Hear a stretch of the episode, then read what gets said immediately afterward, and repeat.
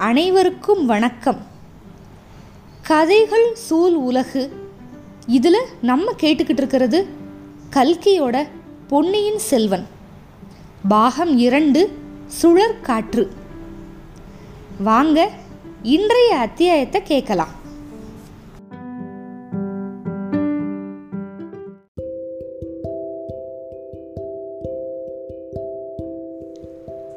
பொன்னியின் செல்வன் பாகம் இரண்டு அத்தியாயம் பதினாறு. சுந்தர சோழரின் பிரமை. வானதி வந்து சுந்தர சோழர் புலம்புறத பார்க்குறா அதுக்கப்புறம் அங்கேருந்து போய் தன்னோட அறைக்கு முன்னாடி மயக்கம் போட்டு விழுந்துடுறா. இப்போ மறுநாள் காலை சுந்தர சோழ சக்கரவர்த்தி வந்து அவரோட அருமை மகள் குந்தவையை வந்து கூட்டிட்டு வர சொல்கிறாரு ஏவலாளர்கள் தாதிமார் வைத்தியர் எல்லாரையும் தூரமாக போக சொல்லிட்டாரு. குந்தவையை பக்கத்தில் உட்கார வச்சுட்டு அன்போட முதுகு தடவி கொடுக்குறாரு. அவர் ஏதோ சொல்ல விரும்புகிறாரு ஆனால் சொல்ல முடியாமல் தத்தளிக்கிறாரு அப்படின்னு குந்தவைக்கு தெரிஞ்சு போச்சு. அப்பா என் பேரில் கோபமா அப்படின்னு கேட்டா. சுந்தர சோழரோட கண்களில் கண்ணீர். உன் பேரில் எதுக்குமா கோபம்? உங்கள் கட்டளையை மீறி நான் தஞ்சாவூருக்கு வந்துட்டனே அதுக்கு தான் ஆமாம் என் கட்டளையை மீறி நீ வந்திருக்கக்கூடாது இந்த தஞ்சாவூர் அரண்மனை இளம் பெண்கள் வசிக்கிறதுக்கு ஏற்ற இடம் இல்லை. நேற்று ராத்திரி நடந்த சம்பவத்திலிருந்து உனக்கே தெரிஞ்சிருக்கும். எந்த சம்பவத்தை பற்றி சொல்கிறீங்க அப்பா? அந்த கொடும்பாளூர் பெண் வந்து மயக்கம் போட்டு விழுந்துட்டால அதை பற்றி தான் சொல்கிறேன் அந்த பெண்ணுக்கு இப்போ உடம்பு எப்படி இருக்கு? அவளுக்கு இன்னைக்கெல்லாம் எதுவுமே இல்லைப்பா. அவள் பழையாறையிலையும் அடிக்கடி இப்படி வந்து நினைவு இழந்து மயக்கம் போடுறது உண்டு. கொஞ்ச நேரத்தில் சரியாக போயிடும் அவளை கேட்டியா குந்தவை? ராத்திரி இந்த அரண்மனையில் அவள் எதையாவது பார்த்தாளா கேட்டாளா? ஏதாவது சொன்னாளா? குந்தவை வந்து கொஞ்ச நேரம் யோசித்துட்டு சொல்கிறா ஆமாப்பா நாங்கள் எல்லாரும் துர்க்கை அம்மன் ஆலயத்துக்கு போயிட்டோம். அப்போ அவள் தனியாக மேல் மாடத்துக்கு போகலாம் அப்படின்னு பார்த்தாளாம். அப்போ யாரோ பரிதாபமாக புலம்புறது மாதிரி கேட்டுதான் அதனால அவள் பயந்துட்டேன்னு சொல்லி சொன்னா. அப்படித்தான் நானும் நினச்சேன். இப்போயாவது உனக்கு புரியுதா குழந்தாய்? இந்த அரண்மனையில் பேய் உலாவுது. நீங்கள் இங்கே இருக்க வேணாம் போயிடுங்க. அப்படின்னு சுந்தர சோழர் சொன்னப்போ அவரோட உடம்பு நடுங்குச்சு. அவரோட கண்கள் அப்படியே வெறிச்சது மாதிரி எங்கேயோ பார்க்குது அப்பா அப்படின்னா நீங்கள் மட்டும் ஏன் இங்கே இருக்கணும்? அம்மா ஏன் இங்கே இருக்கணும்? எல்லாரும் பழையாறைக்கே போயிடலாம் இங்கே வந்ததுனால அவங்க உடம்பும் குணமாகலை அப்படின்னா. சக்கரவர்த்தி இப்போ ஒரு கவலையோடு சிரிச்சார். சிரிச்சிட்டு என்னோட உடம்பு இனிமேல் குணமாகாதுமா. அந்த ஆசை எனக்கு கொஞ்சமும் கிடையாது அப்படின்ட்டாரு. ஏன் அப்படி நிராசை அடையணும்ப்பா பழையாறை வைத்தியர் வந்து அவரால் உங்களை குணப்படுத்த முடியும்னு சொல்கிறாரு ஆ அவர் சொல்லுவார். அவரை நம்பி நீயும் இலங்கையிலிருந்து மூலிகை கொண்டு வர்றதுக்கு ஆள் அனுப்பியிருக்கிறியா கேள்விப்பட்டேன். என் பேரில் உனக்கு இருக்கிற பாசத்தை அது காட்டுது. ஏன்பா அப்பா கிட்ட மகள் பாசமாக இருக்கிறது தப்பா? அதில் தப்பெல்லாம் ஒன்றும் இல்லைம்மா. இப்படிப்பட்ட வாஞ்சையாக இருக்கிற புதல்வியை வந்து நான் பெத்தனே அது என்னோட பாக்கியம். இலங்கையிலேருந்து மூலிகை கொண்டு வர்றதுக்காக நீ ஆள் அனுப்புனதுலேயும் தப்பு இல்லை. ஆனால் இலங்கையிலேருந்து மூலிகை வந்தாலும் சரி சாவகத்தீவுலேருந்து வந்தாலும் சரி தேவலோகத்திலிருந்து அமிர்தமே வந்தாலும் சரி இந்த ஜென்மத்தில் என்னோட உடம்பு வந்து குணமாகாது. ஐயோ அப்படி சொல்லாதீங்க அப்படின்னா இளவரசி. என் கட்டளையை மீறி நீங்கள் வந்தல்ல உண்மையில் அது எனக்கு மகிழ்ச்சி தான். ஒரு நாள் என் மனசை திறந்து உன்கிட்ட ஒரு உண்மையை சொல்லணும் அப்படின்னு நினச்சிருந்தேன். அதுக்கு இப்போ சந்தர்ப்பம் கிடச்சிருச்சு. சொல்லிடுறேன். என் உடம்புல இருக்கிற வியாதி வந்து மூலிகை மருந்துனால தீரும் அப்படின்னு வந்து நீ நினைக்கலாம். ஆனால் என்னோட நோய் வந்து உடம்புல இல்லை. மனக்கவலை அப்படின்னாரு. தந்தையே நீங்கள் இவ்வளோ பெரிய சக்கரவர்த்தி உங்களுக்கு என்ன அப்படி தீராத மனக்கவலை அப்படின்னு ஆச்சரியமாக கேட்குறா குந்தவை. கவிஞர்கள் வந்து எழுதுவாங்க. அதிசய யோக்தியாக கற்பனையாக வந்து நிறைய எழுதுவாங்க. அதிசய யோக்தி அப்படின்னு சொன்னால் என்னென்னா உயர்வு நவிர்ச்சி அணி. அதாவது இல்லாததை வந்து உயர்வாக பேசுகிறது அதே மாதிரி நீயும் பேசுகிற நான் ஒன்றும் மூணு உலகத்தை ஆள்ற சக்கரவர்த்தி இல்லை. ஏன்? ஒரு உலகத்தை கூட முழுசாக ஆள்ற சக்கரவர்த்தியும் இல்லை. உலகத்தில் ஒரு மூளையில் ஒரு சின்ன பகுதி என்னோட ராஜ்யம். இதோட பாரத்தவே என்னால் சுமக்க முடியல. நீங்கள் ஏன்பா சுமக்கணும்? ராஜ்ய பாரத்தை சுமக்கிறதுக்கு தகுந்தவங்க இல்லையா? மணிமணியாக உங்களுக்கு ரெண்டு பசங்க இருக்காங்க. ரெண்டு பேரும் ரெண்டு சிங்க குட்டிகள் வீராதி வீரர்கள். எப்பேற்பட்ட பாரத்தையே தாங்கிக்கிருவாங்க. மகளே அதை நினச்சாதான் எனக்கு நெஞ்சு பகீருங்குது. உன்னோட சகோதரர்கள் ரெண்டு பேரும் அப்படிப்பட்ட வீரர்கள். உன்ன மாதிரியே அவங்களையே நான் கண்ணுக்கு கண்ணாக வளர்த்தேன். அவங்களுக்கு இந்த ராஜ்யத்தை கொடுத்தா நான் நன்மை நன்மை செய்கிறவன் ஆவனா அப்படின்னு எனக்கு ஒரு சந்தேகம். ராஜ்யத்தோட ஒரு பெரிய சாப கேட்ட அவங்கக்கிட்ட கொடுத்துட்டு போகணும் அப்படின்னு சொல்கிறியா நீயே? குந்தவைக்கு ஒன்றும் புரியலை. அப்படி என்ன சாபக்கேடு இருக்க முடியும்ப்பா இந்த ராஜ்யத்துக்கு? புறாவுக்காக சதையை அறுத்து கொடுத்த சிபி சக்கரவர்த்தி கன்று குட்டிக்காக மகனையே கொடுத்த மனுநீதி சோழர் இவங்கெல்லாம் தான் நம்ம முன்னோர்கள். கரிகால் பெருவளத்தான் பெருநர் கிள்ளி இவங்க எல்லாம் அந்த ராஜ்யத்தை ஆட்சி செஞ்சுருக்காங்க. திருமேனியில் தொண்ணூத்தாறு புண்ணு வச்சிருந்த வீர விஜயாழக சோழர் இந்த சிம்மாசனத்தில் உட்காந்துருந்தாரு ஆதித்த சோழர் பராந்தக சோழர் இவங்க எல்லாம் இந்த ராஜ்யத்தை பெருசாக்குனாங்க. அன்பே சிவம் அப்படின்னு அன்பும் சிவமும் ஒரே இடத்துல இருந்த கண்டராதித்தரை அரசு பண்ண தர்ம ராஜ்யம் இது. இதுக்கு எப்படி சாபக்கேடு இருக்க முடியும் அப்பா? நீங்கள் ஏதோ மன பிரமையில் இருக்கீங்க.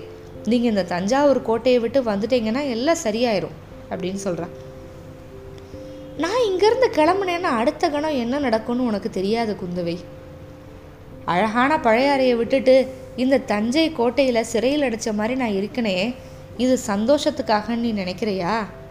இங்கே நான் இருக்கிறதுனால இந்த சோழ சாம்ராஜ்யம் சின்னாபின்னம் ஆகாமல் நான் காப்பாற்றிக்கிட்டு இருக்கேன்.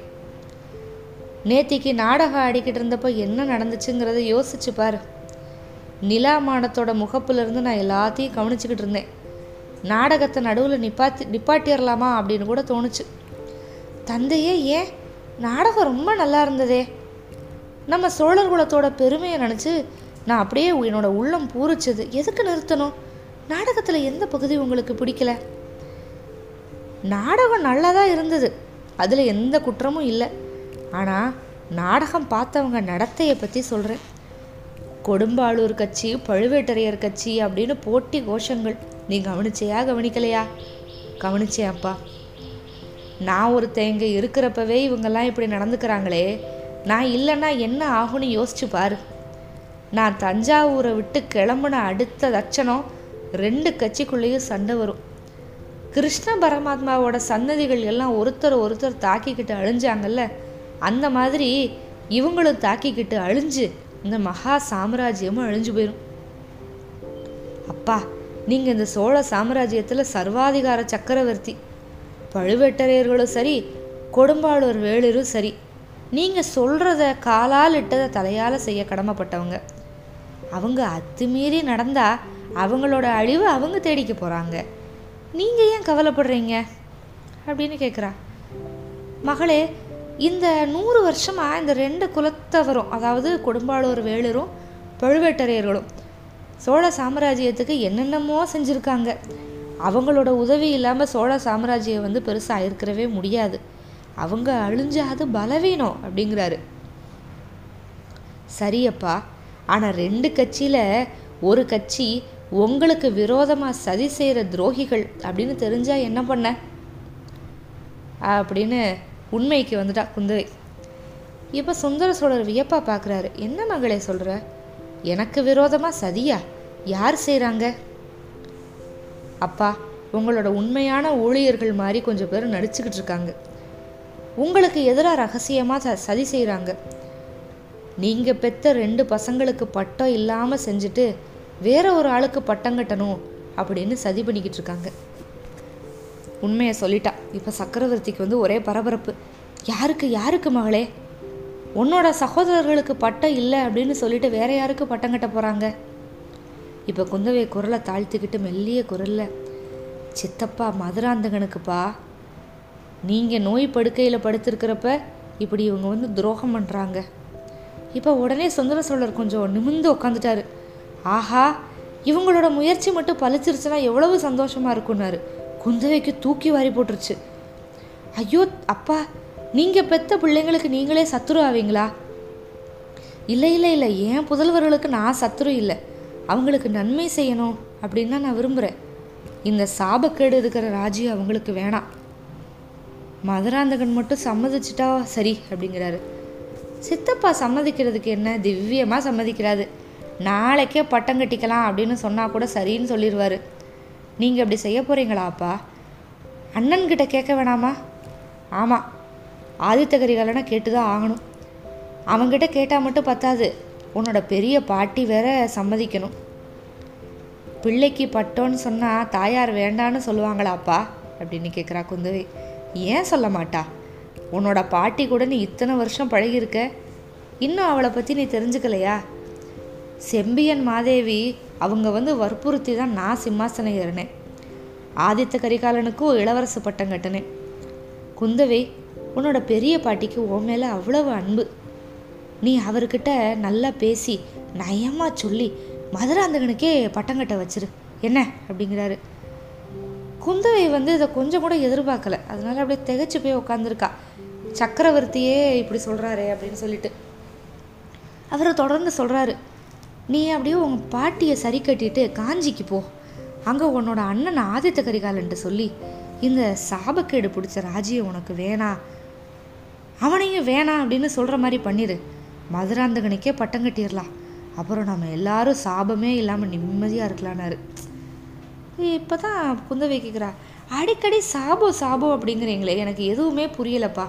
எந்த சாபத்தை சொல்கிறீங்க அப்படின்னு கேட்குறான் மகளே பூர்வ ஜென்மம் அப்படின்லாம் சொல்கிறாங்கல்ல அது நீ நம்புறியா?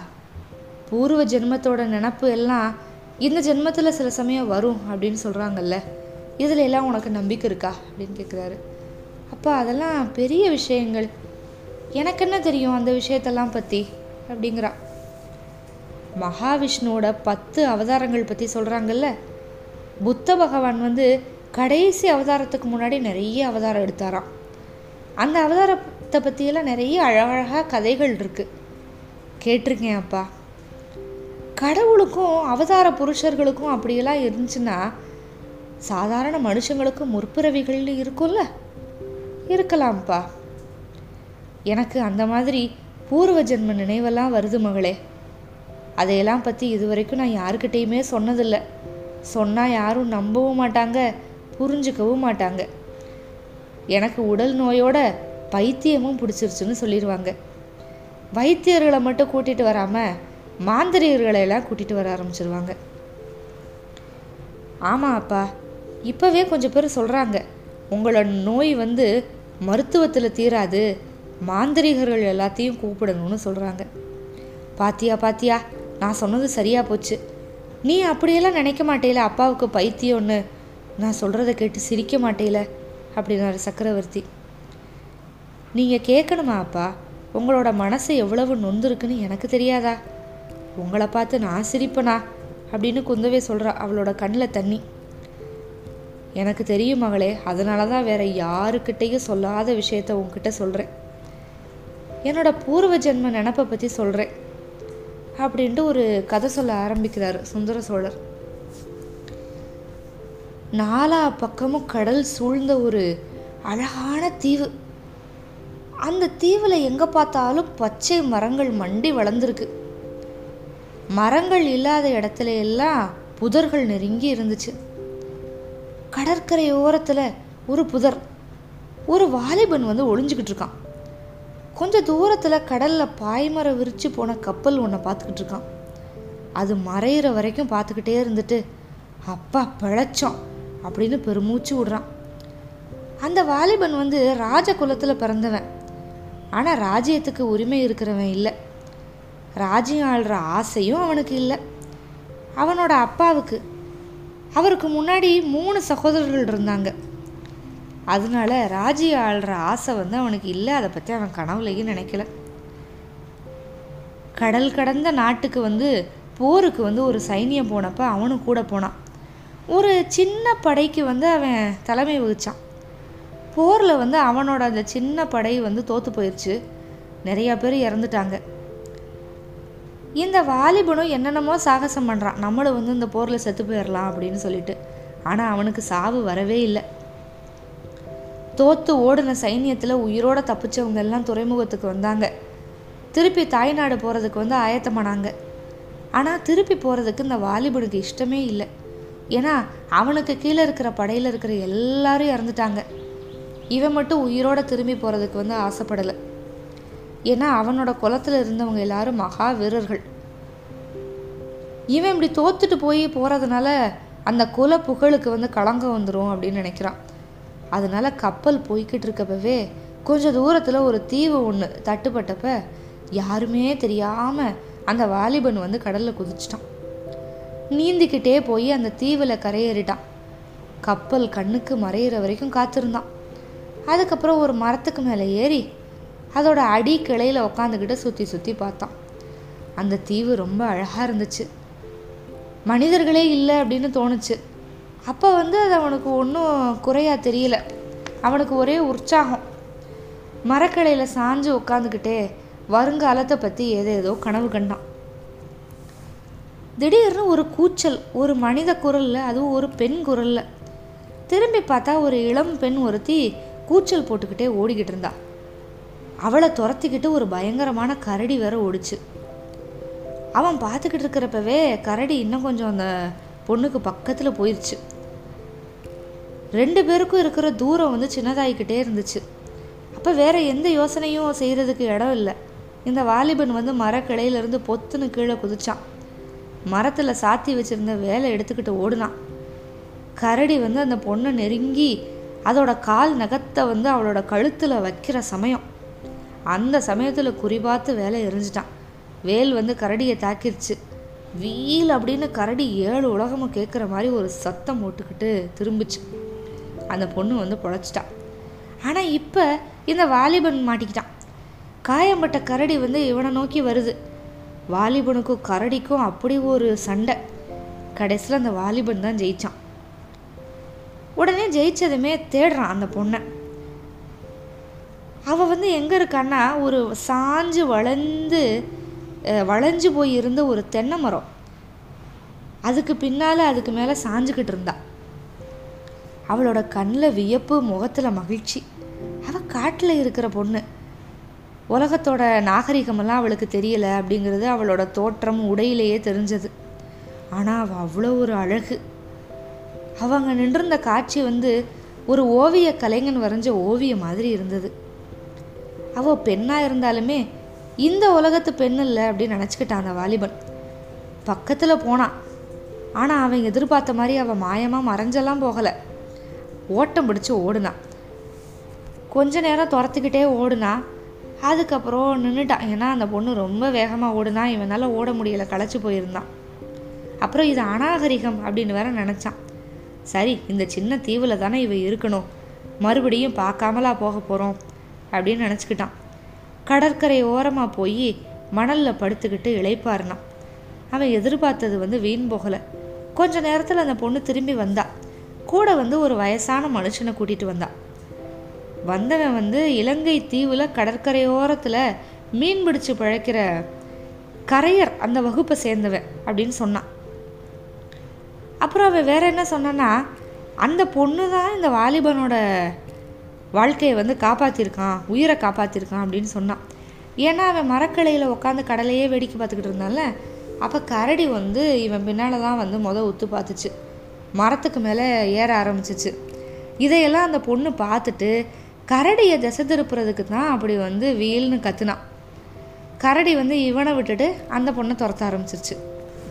இதை கேட்டதும் அந்த வாலிபனுக்கு வந்து எப்படி இருந்திருக்கு பாருங்கள் ஐயோ நம்மளை தான் இவ காப்பாற்றிருக்கா நம்ம இவ்வளோ காப்பாற்றலை அப்படின்னு சொல்லிட்டு நன்றி சொல்கிறான் ஆனால் அவள் பதில் சொல்லவே இல்லை. அந்த பொண்ணுக்கிட்ட என்ன பேசினாலும் அதுக்கு அந்த பெரிய மனுஷன் தான் பதில் சொன்னான். அப்புறம் என்ன சொன்னான் அப்படின்னா அந்த பொண்ணு வந்து பேச தெரியாத ஊமை. அவளுக்கு காதும் கேட்காது. இதை கேட்டதுமே இந்த வாலிபனோட மனசு அப்படியே உருகி போயிடுச்சு அவள் மேலே ஒரே பாசம் வந்துருச்சு. அதுக்கடுத்து கொஞ்ச நாள் அங்கேயே இருந்தான். அந்த காது கேட்காதது பேச தெரியாதது வந்து ஒரு குறையாவே தெரியல அந்த வாலிபனுக்கு. அவளோட கண்ணே எல்லா உண்மைகளையும் அவனுக்கு சொல்லுச்சு. அதே மாதிரி அவளோட காது கேட்கலையில அதுக்கு ஈடாக அவளோட நாசி மூக்கு வேலை செஞ்சுச்சு. அவளோட நாசி அதோட உணர்ச்சி வந்து அதிசயமான சக்தி படைச்சதாக இருந்தது. அடர்ந்த காட்டுக்கு மத்தியில் ரொம்ப தூரத்தில் மறைஞ்சிருக்கிற காட்டு மிருகம் என்ன அப்படிங்கிறத வந்து முகர்தல் சக்தியிலேயே அவள் கண்டுபிடிச்சிருவா. ஆனால் இதெல்லாம் என்னத்துக்கு? ரெண்டு இதயம் சேர்ந்துருச்சுன்னு சொன்னால் மற்ற புலன்களை பற்றி என்ன கவலை? அந்த வாலிபனுக்கு அந்த தீவு சொர்க்க பூமியாகவே தோணுச்சு. ரொம்ப நாள் நாட்கள் மாதங்கள் வருஷங்கள் இந்த மாதிரி. எத்தனை நாள் எத்தனை வருஷம் இது எதுவுமே வந்து அந்த வாலிபனுக்கு வந்து தெரியல. மறந்துட்டான். இந்த வாலிபனோட இந்த சொர்க்க வாழ்வுக்கு திடீர்னு ஒரு முடிவு. கப்பல் ஒன்று அந்த தீவுக்கு பக்கத்தில் வந்து நின்றுச்சு அங்கேருந்து படகுல கட்டுமரங்களில் நிறையா பேர் இறங்கி வந்தாங்க. அவங்கெல்லாம் யார் அப்படின்னு பார்க்குறதுக்கு பக்கத்தில் போனான் இந்த வாலிபன். பார்த்தா இவனை தேடிக்கிட்டு தான் அவங்க வந்திருக்காங்க. அவனோட நாட்டில் எதிர்பார்க்காம நிறைய விஷயங்கள் வந்து நடந்துருச்சு. அவனோட அப்பாவுக்கு மூத்த சகோதரர்கள் ரெண்டு பேரும் இறந்து போயிட்டாங்க. ஒருத்தருக்கு வந்து புத்திரர்கள் இல்லை. அதனால் ஒரு பெரிய சாம்ராஜ்யம் வந்து இவனுக்காக காத்திருக்கு அப்படின்னு சொன்னாங்க. இப்போ அவனோட மனசில் வந்து ஒரு பெரிய பூசல். அந்த அழகான தீவு அந்த ஊமை பொண்ணு இவங்களையெல்லாம் விட்டுட்டு போக அவனுக்கு இஷ்டமே இல்லை. ஆனால் அதே சமயத்தில் இப்போ ரொம்ப வருஷம் ஆச்சுல்ல அவனோட ஊரை பார்க்கணும் உறவினரை பார்க்கணும் அப்படிங்கிற ஆசை வேற அவனுக்கு வந்துருச்சு. அவனோட நாட்டை நாலாபுரமும் அபாயம் சூழ்ந்து இருக்குன்னு புரிஞ்சுக்கிட்டான். யுத்த பேரிகையோட முழக்கம் வந்து அவன் காதில் கேட்குற மாதிரி இருந்துச்சு. உடனே முடிவு செஞ்சுட்டான். திரும்பி வர்றேன் நான் இங்கே? என்னோட கடமையை நிறைவேற்றிட்டு வர்றேன் அப்படின்னு சொல்லி அந்த பெண்ணுக்கு வந்து ஆயிரம் தடவை உறுதிமொழி சொன்னான். சொல்லிட்டு கிளம்புனான். காட்டில் பிறந்து வளர்ந்துட்ட அந்த பெண் வந்து இந்த வீரர்கள்லாம் வந்தப்போ அந்த மக்களுக்கு மத்தியில் வர்றதுக்கு வந்து இஷ்டப்படவே இல்லை. வாலிபன் வந்து படகுல ஏறுறப்ப அவள் கொஞ்சம் தூரத்தில் அந்த பழைய வளைஞ்ச தென்னை மரத்துக்கு மேலே உட்காந்து பார்த்துக்கிட்டு இருந்தான் அவளோட ரெண்டு கண்ணும் அப்போ ரெண்டு கண்ணீர் கடல்களாக அந்த வாலிபனுக்கு தோணுச்சு. ஆனாலும் அவன் மனசை கல்லாக்கிக்கிட்டு அந்த படகுல ஏறிட்டு போய் கப்பலில் ஏறிட்டான். குந்தவை அதாவது சுந்தர சோழர் வந்து இந்த கதையை சொல்லி முடிச்சுட்டு இப்போ குந்தவைகிட்ட பேசுகிறாரு குந்தவை அந்த வலைஞர் குலத்து பெண் வந்து அப்படி நின்று பார்த்துக்கிட்டு இருந்தாலே அந்த காட்சி வந்து அடிக்கடி என் மனசில் தோணிக்கிட்டே இருக்குது எவ்வளவு முயற்சி பண்ணாலும் மறக்கவே முடியல. ஆனால் அதை காட்டிலேயும் இன்னும் ஒரு சோகமான காட்சி. நினச்சாலே கொலை நடுங்கிற மாதிரி ஒரு காட்சி அடிக்கடி தோணுது. இரவில் பகலில் தூங்குறப்ப முழிச்சிருக்கிறப்ப என்ன வருத்தி வேதனைப்படுத்திக்கிட்டு இருக்கு. அதையும் சொல்லட்டா? அப்படின்னு கேட்டார். இப்போ இவ்வளோ கதையை கேட்டு உருகி போய் இருந்த குந்தவைக்கு இப்போ தொண்டை அடைச்சிக்கிருச்சு. தொண்டை அடைச்சி தளதளத்த குரலில் சுந்தர சோழரோட அருமைக்கு மாதிரி சொல்லுங்கப்பா அப்படின்னு சொன்னான். சுந்தர சோழர் சொன்ன இந்த கதையெல்லாம் கேட்குறப்ப உங்களுக்கெல்லாம் என்ன தோணுது? இது இவரோட முற்பிறவி கதை தானா இப்போ இதிலிருந்து உங்களுக்கு என்னெல்லாம் மர்ம முடிச்சுகள் இருக்கிற மாதிரி தோணுது? நிறைய யோசிங்க. மேற்கொண்டு பார்க்கலாம். காத்திருங்கள். அத்தியாயம் பதினேழுக்கு. நன்றி.